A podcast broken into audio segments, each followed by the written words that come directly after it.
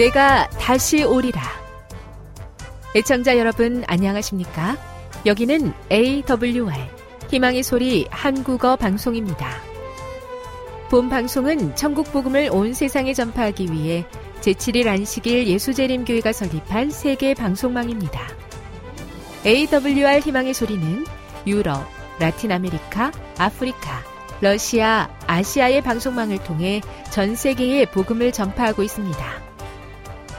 AWR 아시아 희망의 소리 방송국은 한국어 방송을 매일 8시간씩 송출하고 있습니다. 희망의 소리 방송은 인터넷과 스마트폰을 통해서도 언제나 청취하실 수 있습니다. 들으실 수 있는 인터넷 주소는 awr.org입니다. 이 시간 희망의 소리 한국어 방송과 함께 보람있고 유익한 시간 되시기 바랍니다. 내가 다시 오리라. 여기는 AWR 희망의 소리 한국어 방송입니다.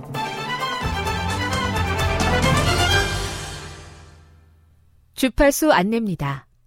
괌에서 송출하는 우리 방송은 한국 표준시로 새벽 1시 30분부터 2시 30분까지 11,755kHz로 새벽 2시 30분부터 3시 30분까지 3시 30분부터 4시 30분까지 15,530kHz로 새벽 5시부터 6시까지 9,890kHz로 4회에 걸쳐 송출하고 있습니다. 스리랑카에서 송출하는 우리 방송은 한국 표준시로 밤 9시부터 10시까지 15,530kHz로 우즈베키스탄에서는 새벽 3시부터 4시까지 새벽 4시부터 5시까지 9,760kHz로 타지키스탄에서는 밤 9시부터 10시까지 15,255kHz로 송출하고 있습니다. 애청자 여러분의 많은 청취 바랍니다.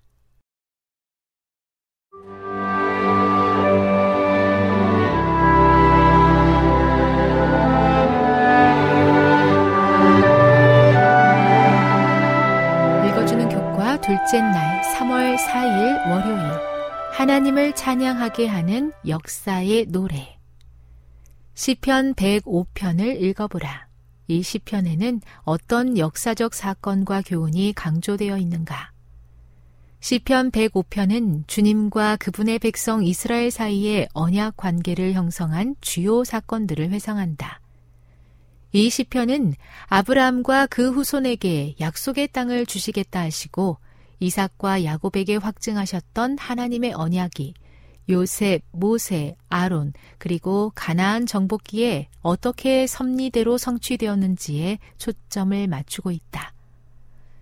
과거에 하나님께서 행하신 놀라운 일들이 각 시대의 하나님의 백성을 향한 변함없는 사랑을 보장하기 때문에 이 시편은 그분의 백성들에게 소망을 준다.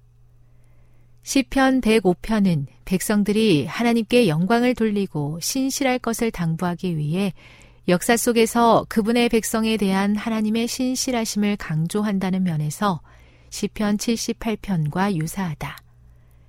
그러나 시편 105편은 시편 78편과 달리 백성들의 과거의 잘못을 언급하지 않는다. 이 시편은 다른 목적을 가지고 있다.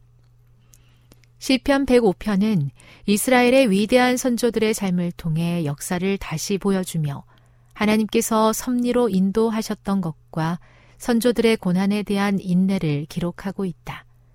선조들의 인내와 하나님에 대한 충성은 풍성한 보상을 받았다. 따라서 시편 105편은 우리에게 선조들의 신앙을 본받고 각 사람을 위한 하나님의 때에 구원해 주실 것을 믿고 기다리라고 권면한다. 시편 105편에는 찬송가가 들어있는데 그것은 하나님을 진정으로 찬양하기 위해서는 역사의 진실을 알아야 한다는 것을 보여준다. 역사는 우리의 믿음을 확증하는 동시에 하나님을 찬양해야 할 수많은 이유를 제공한다. 이 예배자들은 아브라함의 후손, 야곱의 자손으로 언급되며 아브라함에게 큰 민족을 이루시겠다는 하나님의 약속이 그들을 통해 성취된 것으로 여긴다. 시편 기자는 열조들과 이후 세대의 하나님의 백성 사이의 연속성을 잘 보여준다. 그는 그의 판단이 온 땅에 있도다고 강조함으로써 우리 하나님이 온 세상의 주권자이시며 그분의 인애가 모든 민족에게 미치고 있음을 잊지 말라고 예배자들에게 권고한다. 이것은 분명히 이후 모든 시대의 신자들에게 신실할 것을 요청하는 부르심이다. 교훈입니다. 과거 하나님께서 행하신 놀라운 일들이 각 시대에 그의 백성을 향한 변함없는 사랑을 보장하기 때문에 시편은 소망을 주며 우리에게 신실할 것을 요청한다. 묵상. 그대가 어떻게 하나님이 인도하시는 역사 가운데 들어오게 되었는지를 묵상해 보십시오. 적용. 제7일 안식일 예수 재림 교인으로서 아브라함부터 이어져 오는 이 계보에서 우리는 자신을 어떻게 보아야 하겠습니까? 우리는 이 역사에서 어떤 교훈을 배워야 합니까? 영감의 교훈입니다. 과거의 역사를 그들이 잊지 않도록 그분께서는 모세에게 이 사건들을 노래로 지어 부모들이 그 노래들을 자녀들에게 가르치도록 하셨다. 그들은 기념물을 만들어 그들의 눈에 띄도록 하였다. 그것들을 보존하기 위하여 특별한 노력을 기울여서 자녀들이 이 일에 관하여 물을 때에 전체 이야기를 반복하였다. 그리하여 자기 백성에 대한 하나님의 섭리의 손길과 하나님의 돌보심과 구원 속에 두드러지게 나타난 선하심과 자비를 마음속에 간직하도록 하였다. 교회 증언 6권 364에서 365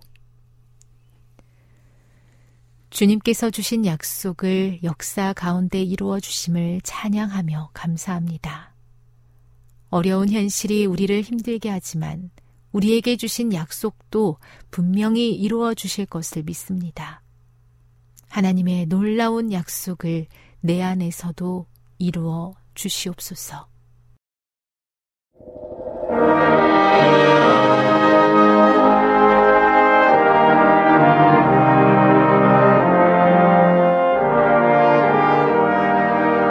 희망의 청취자 여러분 안녕하십니까 신명기 다시 읽기 여덟 번째 시간입니다 예, 오늘은 신명기 16장 18절에서 18장 22절까지 제5계명의 확장된 적용 규례에 대한 말씀을 나누겠습니다. 신명기 5장 16절에는 십계명의 제5계명인 내 부모를 공경하라.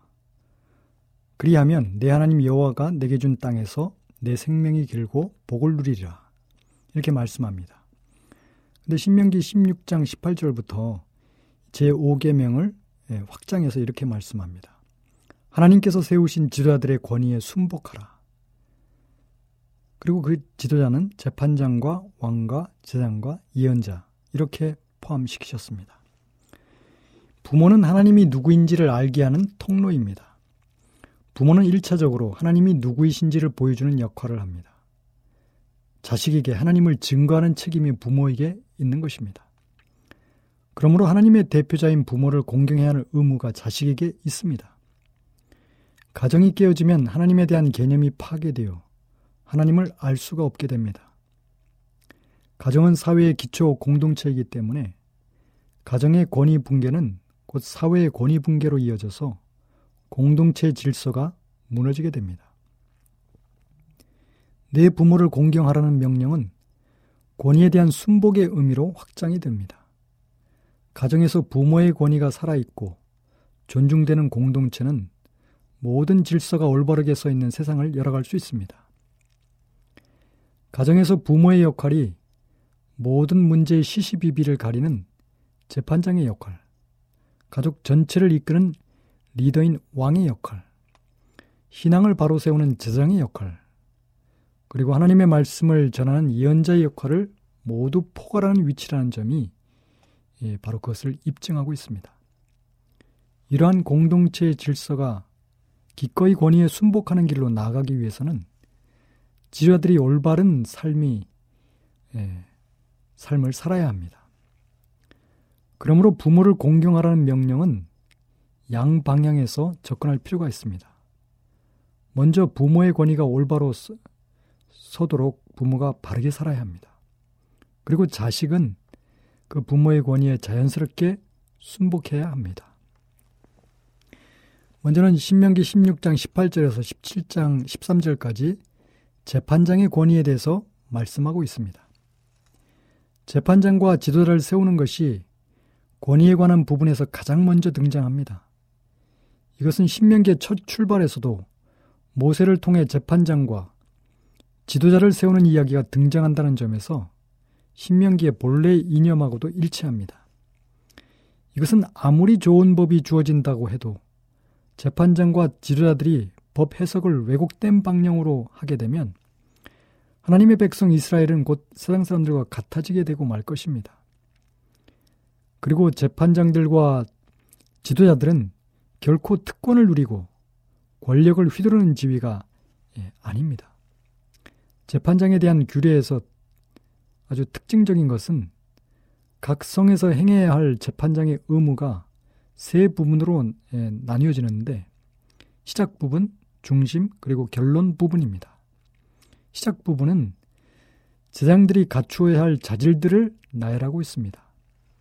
즉, 공의롭게 재판해야 하며 사람을 외모로 보지 말아야 하며 뇌물을 받아서도 안 됩니다.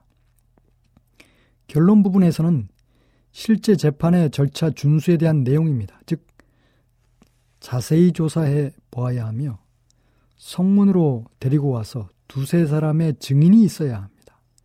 그리고 재판이 이루어지게 되면 증인이 먼저 돌로 쳐야 합니다.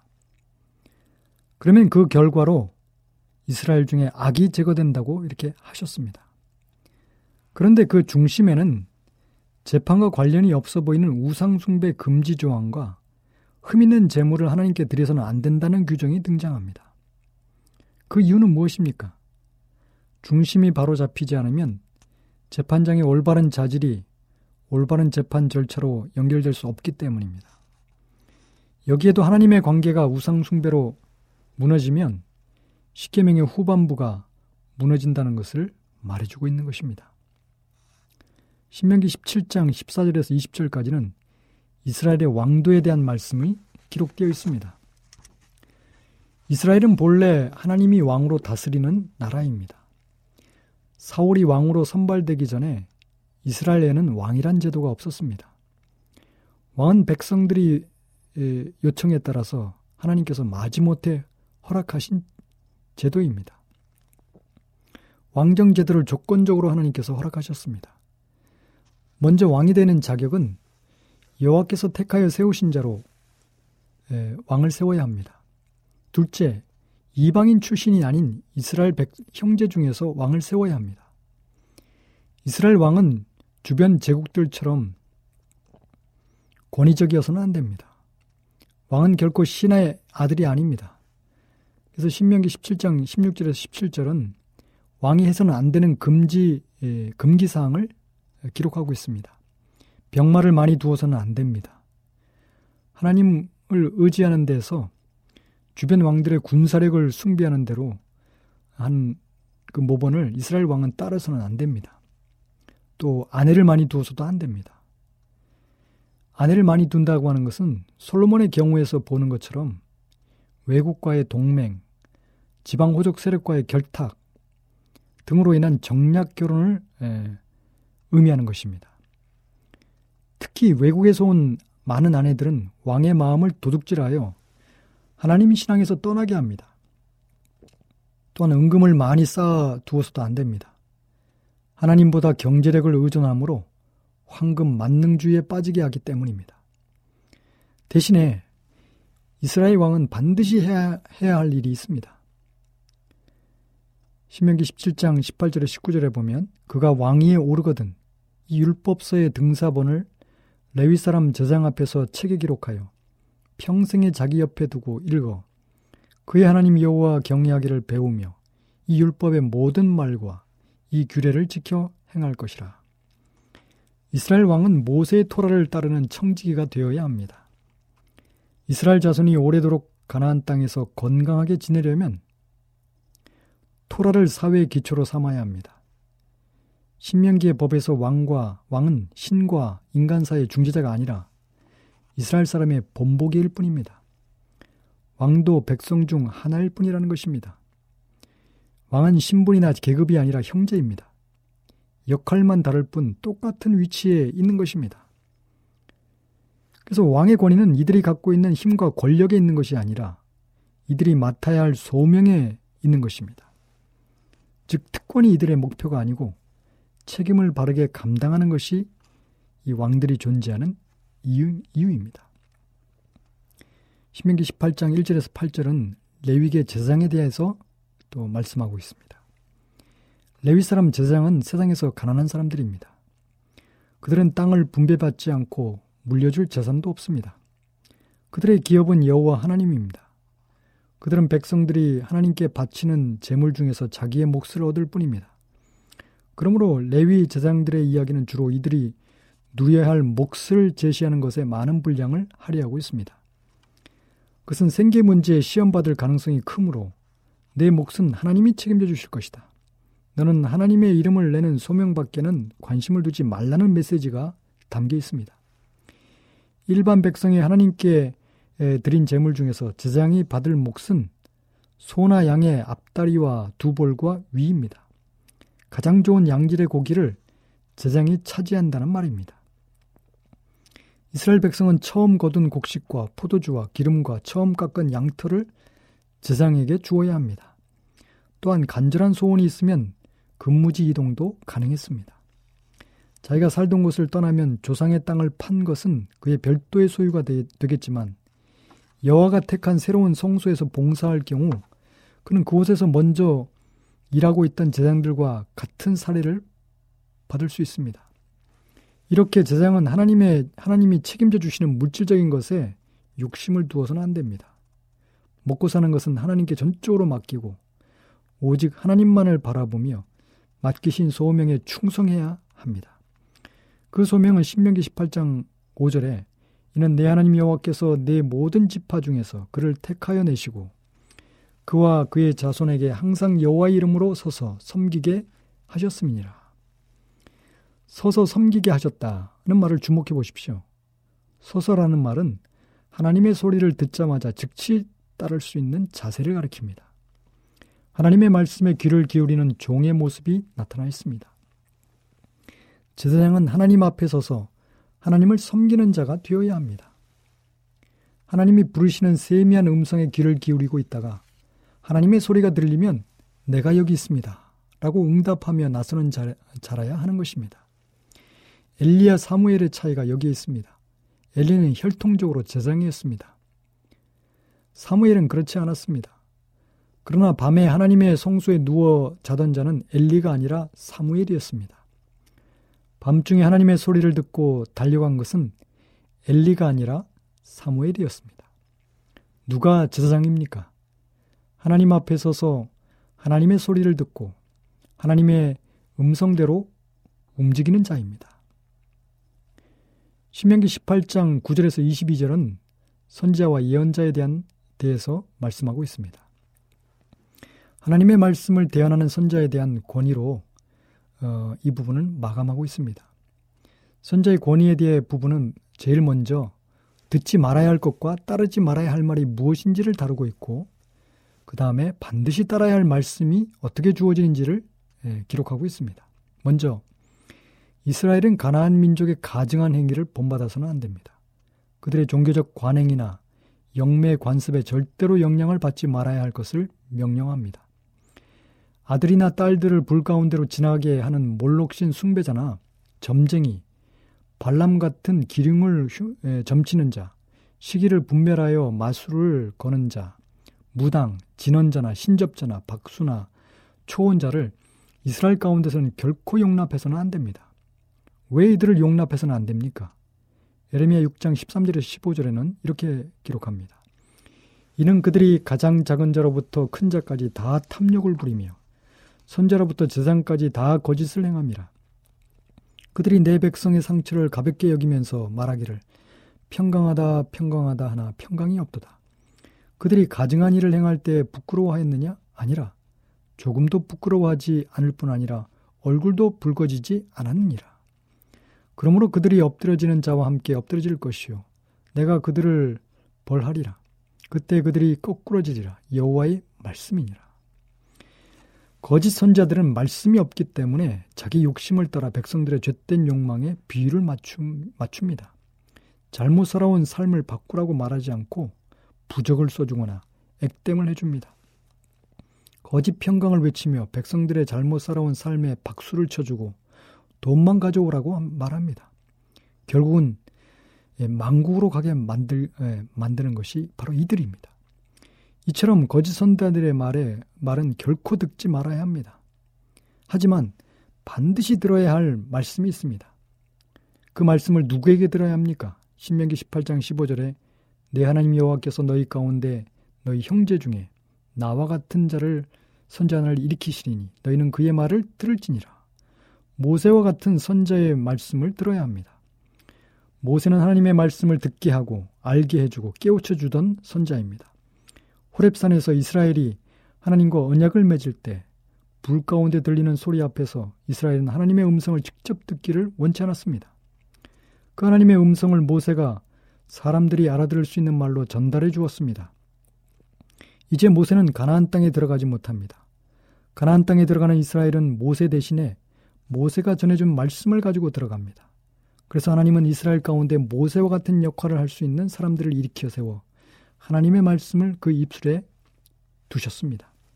신명기 18장 18절에 내가 그들의 형제 중에서 너와 같은 선지 하나를 그들을 위하여 일으키고 내 말을 그 입에 두리니 내가 그에게 명령하는 것을 그 무리 그가 무리에게 다 말하리라. 하나님은 우리에게 직접 말씀하시지 않습니다. 하나님의 말씀은 선자를 통하여 이스라엘에게 전달되었습니다.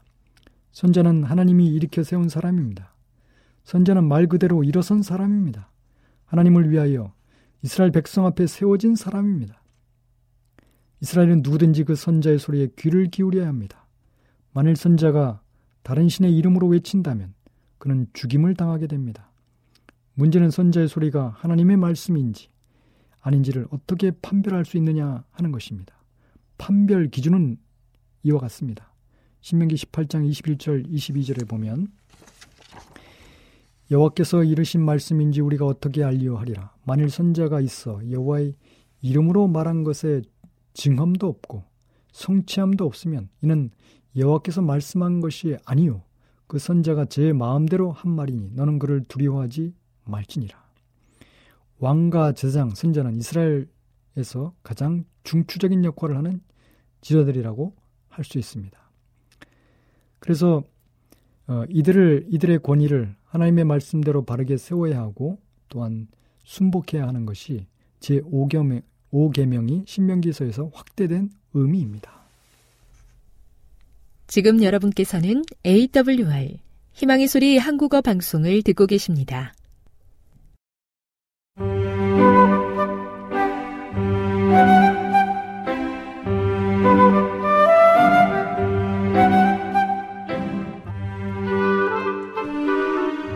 늘 주님이 함께하여 주심에 감사하는 마음으로 이 시간 건강한 생활의 지혜 준비했습니다.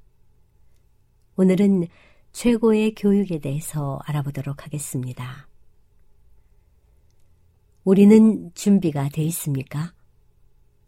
하늘의 통치자이시며 입법자이신 하나님과 그분께서 그분의 대표자로 세상에 보내신 예수 그리스도를 잘 알고 있습니까?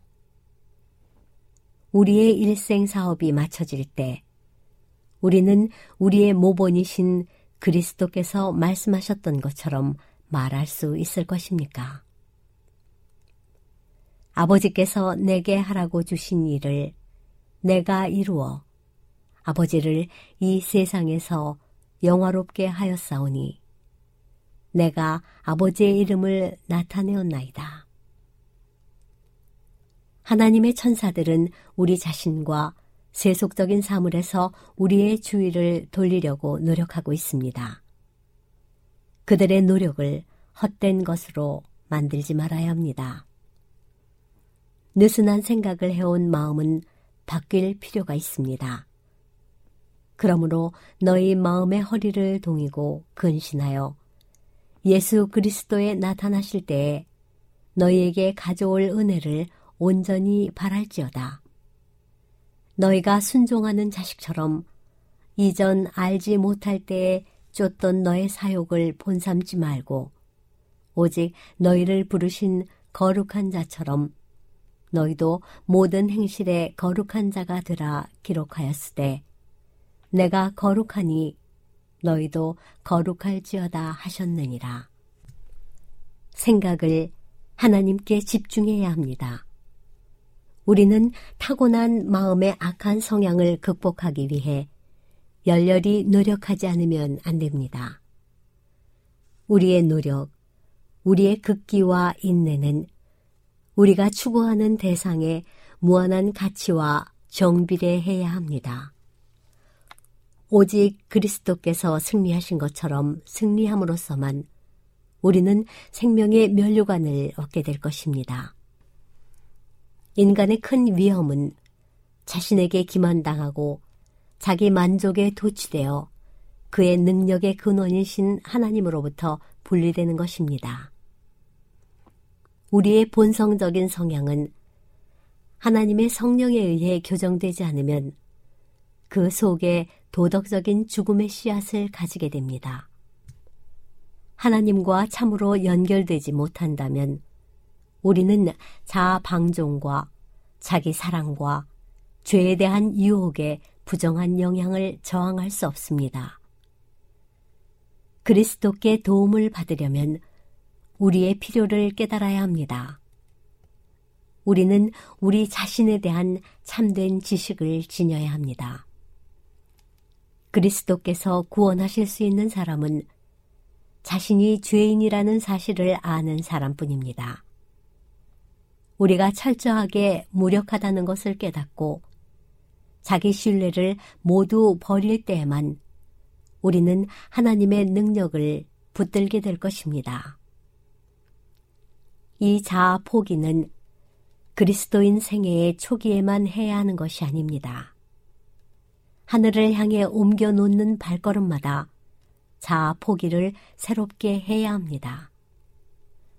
우리의 모든 선행은 우리의 외부에서 오는 힘에 달려 있습니다.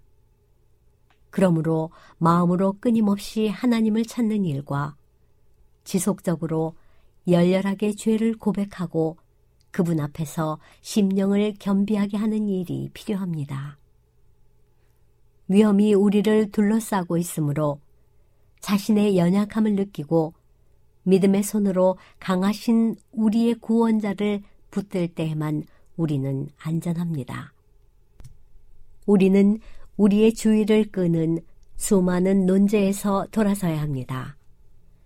시간을 허비하게 하고 의문을 일으키나 끝에 가서는 아무것도 남는 것이 없는 문제들이 있습니다. 최고의 관심사는 면밀한 주의와 힘을 요구합니다. 그러나 사람들은 흔히 상대적으로 중요하지 않은 사물에 그것을 쏟습니다. 새로운 이론을 받아들이는 것, 그 자체는 심령의 새 생명을 가져오지 못합니다. 중요한 사실과 이론을 안다 할지라도 실제로 이용하지 않으면 가치가 없습니다. 우리는 영적인 삶을 살찌게 하고 자극하는 양식을 우리의 심령에 공급할 책임을 느낄 필요가 있습니다. 내 귀를 지혜에 기울이며 내 마음을 명철에 두며 은을 구하는 것 같이 그것을 구하며 감추인 보배를 찾는 것 같이 그것을 찾으면 여호와 경외하기를 깨달으며 하나님을 알게 되리니. 그런즉 내가 공의와 공평과 정직 곧 모든 선한 길을 깨달을 것이라 곧 지혜가 내 마음에 들어가며 지식이 내 영혼에 즐겁게 될 것이요. 근신이 너를 지키며 명철이 너를 보호하여 지혜는 그 얻는 자에게 생명나무라. 지혜를 가진 자는 복되도다. 우리가 연구해야 할 문제는 무엇이 진리, 곧 마음에 간직하고 사랑하고 높이고 순종해야 할 진리인가라는 문제입니다. 과학에 전념하는 사람들은 하나님을 발견하려는 그들의 노력에서 실패하고 실망해 왔습니다. 이 시점에서 그들이 질문해야 할 것은 우리로 하여금 우리의 영혼을 구원할 수 있게 해주는 진리가 무엇이냐라는 것입니다. 너희는 그리스도에 대하여 어떻게 생각하느냐? 이것은 가장 중요한 질문입니다. 그대는 그분을 개인의 구주로 받아들이고 있습니까? 그분을 받아들이는 모든 사람에게 그분은 하나님의 자녀가 되는 권세를 주십니다. 그리스도께서는 제자들의 마음속에서 특별한 일을 행하는 방식으로 제자들에게 하나님을 보여주셨으며 우리의 마음 속에서도 그렇게 하시고 싶어 하십니다. 이론에 너무 집중한 나머지 구주의 모본에 산 능력을 보지 못하는 사람이 많습니다. 그들은 겸손한 자아를 부정하는 일꾼이신 그분을 보지 못합니다. 그들에게 필요한 것은 예수님을 바라보는 것입니다. 우리는 매일 그분의 임재에 새로운 계시를 필요로 합니다. 우리는 그분의 자아 부정과 자아 희생의 모본을 더 바싹 따를 필요가 있습니다. 우리에게는 바울이 내가 그리스도와 함께 십자가에 못 박혔나니 그런즉 이제는 내가 산 것이 아니요 오직 내 안에 그리스도께서 사신 것이라 이제 내가 육체 가운데 사는 것은 나를 사랑하사 나를 위하여 자기 몸을 버리신 하나님의 아들을 믿는 믿음 안에서 사는 것이라. 라고 기록할 당시에 겪었던 그런 경험이 필요합니다. 품성 가운데 나타난 하나님과 예수 그리스도에 대한 지식은 땅과 하늘에서 가치 있게 여겨지는 그 어떤 것보다 더 가치가 있습니다. 그것이 바로 최고의 교육입니다. 그것은 하늘 도성문을 여는 열쇠입니다. 그리스도로 옷 입는 모든 사람이 이 지식을 소유하는 것이 하나님의 목적입니다. 지금까지 건강한 생활의 지혜였습니다.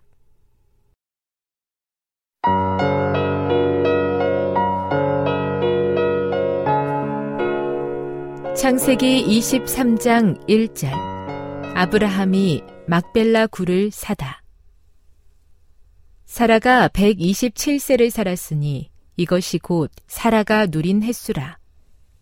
사라가 가나안 땅 헤브론 곧 기랴 아르바에서 죽음에 아브라함이 들어가서 사라를 위하여 슬퍼하며 애통하다가 그 시신 앞에서 일어나 나가서 헷 족속에게 말하여 이르되 나는 당신들 중에 나그네요 거류하는 자이니 당신들 중에서 내게 매장할 소유주를 주어 내가 나의 죽은 자를 내 앞에서 내어다가 장사하게 하시오.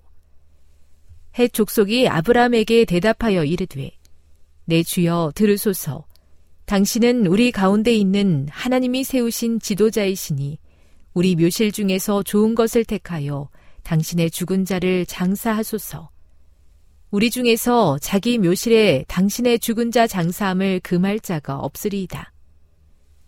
아브람이 일어나 그 땅 주민 헷 족속을 향하여 몸을 굽히고 그들에게 말하여 이르되 나로 나의 죽은 자를 내 앞에서 내어다가 장사하게 하는 일이 당신들의 뜻일진데 내 말을 듣고 나를 위하여 소알의 아들 에브론에게 구하여 그가 그의 반머리에 있는 그의 막벨라 굴을 내게 주도록 하되 충분한 대가를 받고 그 굴을 내게 주어 당신들 중에서 매장할 소유지가 되게 하기를 원하노라 하매. 에브론이 헷 족속 중에 앉아 있더니 그가 헷 족속 곧 성문에 들어온 모든 자가 듣는 데서 아브라함에게 대답하여 이르되 내 주여 그리 마시고 내 말을 들으소서 내가 그 밭을 당신에게 드리고 그 속의 굴도 내가 당신에게 드리되 내가 내 동족 앞에서 당신에게 드리오니 당신의 죽은 자를 장사하소서. 아브라함이 이에 그 땅의 백성 앞에서 몸을 굽히고 그 땅의 백성이 듣는 데서 에브론에게 말하여 이르되 당신이 합당히 여기면 청하건대 내 말을 들으시오. 내가 그 밭값을 당신에게 주리니 당신은 내게서 받으시오. 내가 나의 죽은 자를 거기 장사하겠노라. 에브론이 아브람에게 대답하여 이르되 내 주여 내 말을 들으소서 땅값은 은 400세겔이나 이것이 나와 당신 사이에 무슨 문제가 되리이까 당신의 죽은 자를 장사하소서 아브람이 에브론의 말을 따라 에브론이 헷 족속이 듣는 데서 말한 대로 상인이 통용하는 은 400세겔을 달아 에브론에게 주었더니 마물의 앞 막벨라에 있는 에브론의 밭, 곧 그 밭과 거기에 속한 굴과 그 밭과 그 주위에 둘린 모든 나무가 성문에 들어온 모든 헷 족속이 보는 데서 아브라함의 소유로 확정된지라. 그 후에 아브라함이 그 아내 사라를 가나안 땅 마물의 앞 막벨라 밭 굴에 장사하였더라. 마물에는 곧 헤브론이라. 이와 같이 그 밭과 거기에 속한 굴이 헷 족속으로부터 아브라함이 매장할 소유지로 확정되었더라. 창세기 24장 1절 이삭이 리브가를 아내로 삼다. 아브라함이 나이가 많아 늙었고 여호와께서 그에게 범사의 복을 주셨더라. 아브라함이 자기 집 모든 소유를 맡은 늙은 종에게 이르되 정하건대 내 허벅지 밑에 내 손을 넣어라.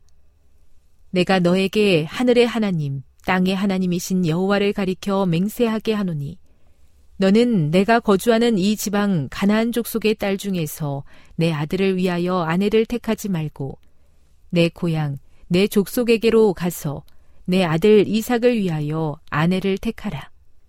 종이 이르되 여자가 나를 따라 이 땅으로 오려고 하지 아니하거든 내가 주인의 아들을 주인이 나오신 땅으로 인도하여 돌아가리이까.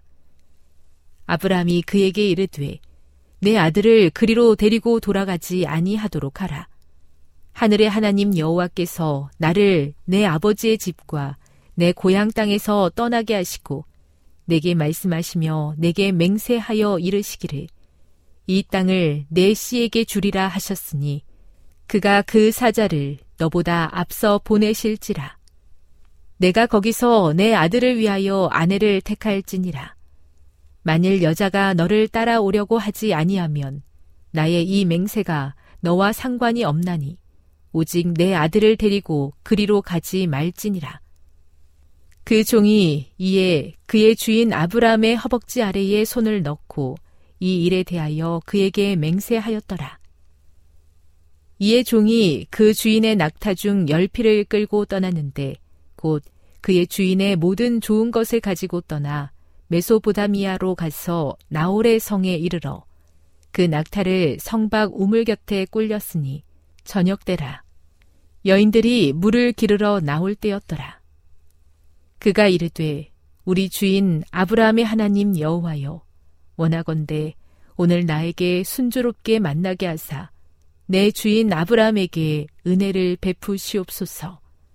성중 사람의 딸들이 물 기르러 나오게 싸우니 내가 우물 곁에 서 있다가 한 소녀에게 이르기를 청하건대 너는 물동이를 기울여 나로 마시게 하라 하리니 그의 대답이 마시라 내가 당신의 낙타에게도 마시게 하리라 하면 그는 주께서 주의 종 이삭을 위하여 정하신 자라.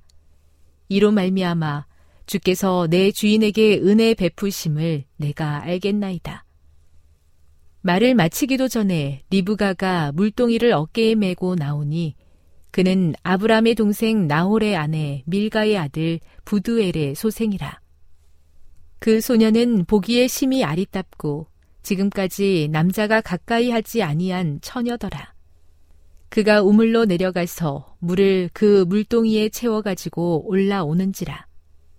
종이 마주 달려가서 이르되 청하건대 내 물동이의 물을 내게 조금 마시게 하라. 그가 이르되 내 주여 마시소서 하며 급히 그 물동이를 손에 내려 마시게 하고 마시게 하기를 다하고 이르되 당신의 낙타를 위하여서도 물을 길어 그것들도 배불리 마시게 하리이다 하고 급히 물동이의 물을 구유에 붓고 다시 기르려고 우물로 달려가서 모든 낙타를 위하여 깃는지라. 그 사람이 그를 묵묵히 주목하며 여호와께서 과연 평탄한 길을 주신 여부를 알고자 하더니 낙타가 마시기를 다함에 그가 반세겔 무게의 금 코걸이 한 개와 열세겔 무게의 금 손목걸이 한 쌍을 그에게 주며 이르되 내가 누구의 딸이냐? 청하건대 내게 말하라. 내 아버지의 집에 우리가 유숙할 곳이 있느냐? 그 여자가 그에게 이르되 나는 밀가가 나홀에게서 낳은 아들 부두엘의 딸이니이다. 또 이르되 우리에게 집과 사료가 족하며 유숙할 곳도 있나이다. 이에 그 사람이 머리를 숙여 여호와께 경배하고 이르되 나의 주인 아브라함의 하나님 여호와를 찬송하나이다. 나의 주인에게 주의 사랑과 성실을 그치지 아니하셨사오며 여호와께서 길에서 나를 인도하사 내 주인의 동생 집에 이르게 하셨나이다 하니라.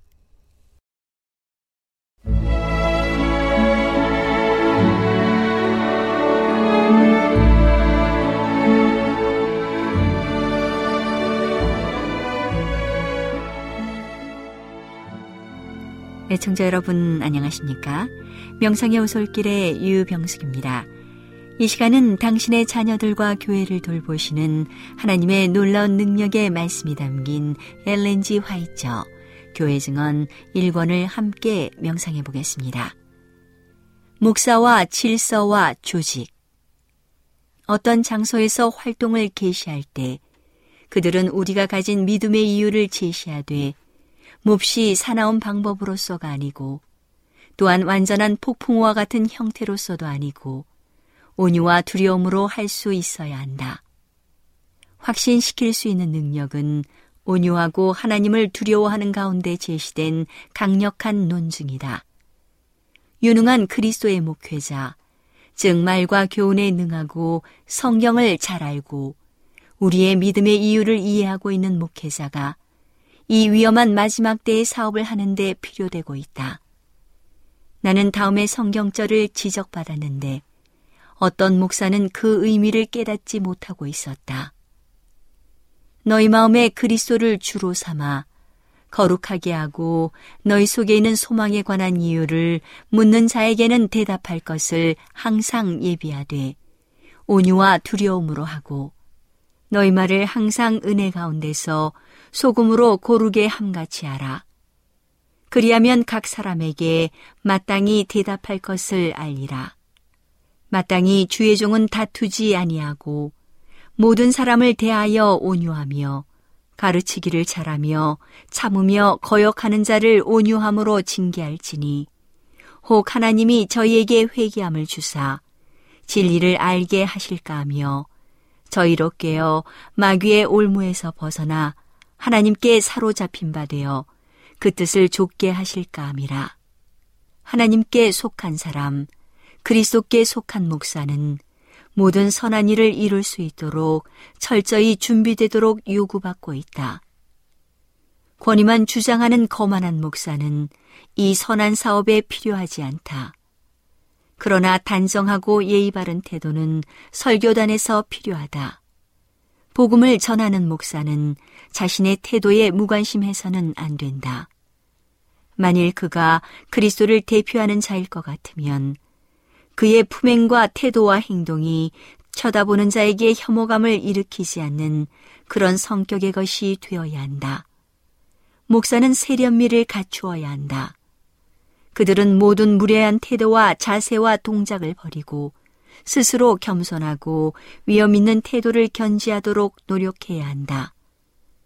그들은 그들의 지위의 위험에 합당한 태도를 갖추어야 한다. 그들의 말은 모든 면에서 엄숙하고 잘 정선된 것이어야 한다. 나는 조잡하고 불경스러운 표현을 하고 흥미를 돋구기 위하여 기담을 하거나 웃음을 자아내기 위하여 우스꽝스런 예를 들거나 하는 것이 잘못임을 보았다. 비꼬는 말을 하거나 반대자의 말을 비우는 것은 하나님의 명령을 지키지 않는 일이다. 목사는 음성이나 태도를 개선할 수 없다고 생각해서는 안 된다. 사실상 많은 개선을 할 수 있다. 꽤 오랫동안 이야기해도 발성 기관을 해치지 않을 정도로 음성은 개발될 수 있다. 목사는 질서를 존중하고 자기 스스로를 훈련해야 한다. 그러면 그들은 하나님의 교회를 성공적으로 훈련시키고 잘 훈련받은 군대처럼 조화롭게 활동하도록 그들을 가르칠 수 있게 된다.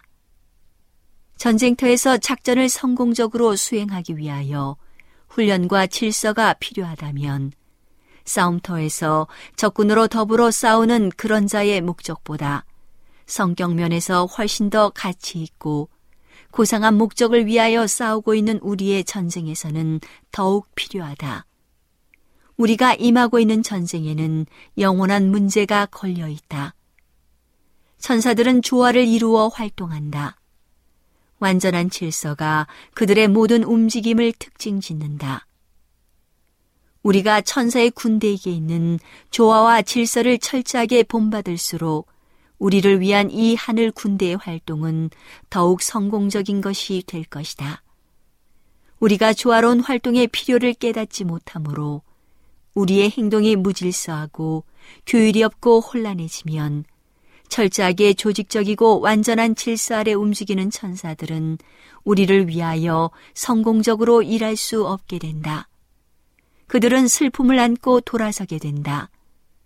그들은 혼란과 혼잡과 무질서를 축복하도록 위임받고 있지 않기 때문이다. 하늘의 사자들의 협력을 바라는 모든 사람은 그들과 연합해서 일해야 한다. 하늘로부터 기름 부음을 받은 자는 그들의 모든 활동을 통하여 질서와 훈련과 행동의 통일을 권장할 것이다. 그렇게 할 때 하나님의 천사들이 그들과 협력할 수 있게 된다. 그러나 이 하늘의 사자는 파격과 혼란과 무질서를 결코 결코 승인하지 않을 것이다. 이 모든 악은 우리의 세력을 약화시키고 용기를 꺾고 성공적인 활동을 방해하기 위하여 사탄이 활동한 결과이다. 사탄은 성공이 오직 질서와 조화로운 활동에만 수반될 수 있다는 사실을 잘 안다. 그는 하늘과 연결된 모든 것이 완전한 질서를 유지하고 있다는 것과 순종과 철저한 훈련이 천사의 군대의 움직임을 특징 짓고 있다는 것도 잘 안다. 그리스도인으로 공헌하는 자가 가능한 한 하늘의 계획과 멀어지게 하는 것이 그가 고안한 활동이다. 그러므로 그는 하나님의 백성으로 공헌하는 자까지도 기만하여 질서와 훈련이 영성과 반대된다는 것과 그들을 위한 유일의 안전책은 각 사람이 자기 자신의 길을 따르고 연합을 이루어 훈련과 행동의 조화를 기하고자 하는 그리스도인의 단체에서 특별히 별개의 존재로 남는 것이라고 믿게 한다. 오늘은 당신의 자녀들과 교회를 돌보시는 하나님의 놀라운 능력의 말씀이 담긴 엘렌지 화이처 교회 증언 1권을 함께 명상해 보았습니다. 명상의 오솔길이었습니다.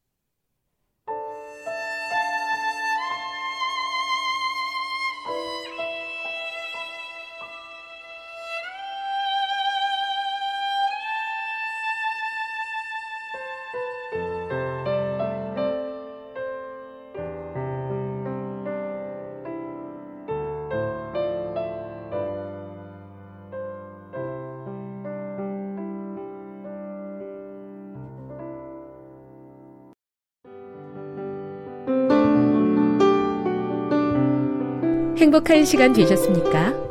지금까지 여러분께서는 AWR 희망의 소리 한국어 방송을 청취하셨습니다. 방송을 청취하시고 문의를 원하시는 분은 우편번호 02461 대한민국 서울시 동대문구 이문로 1길 11 희망의 소리 방송부 앞으로 편지나 엽서를 보내주시거나 지역번호 02-3299-5296에서 8번으로 전화 주시기 바랍니다. 지금까지 함께 해주신 애청자 여러분들께 감사드립니다.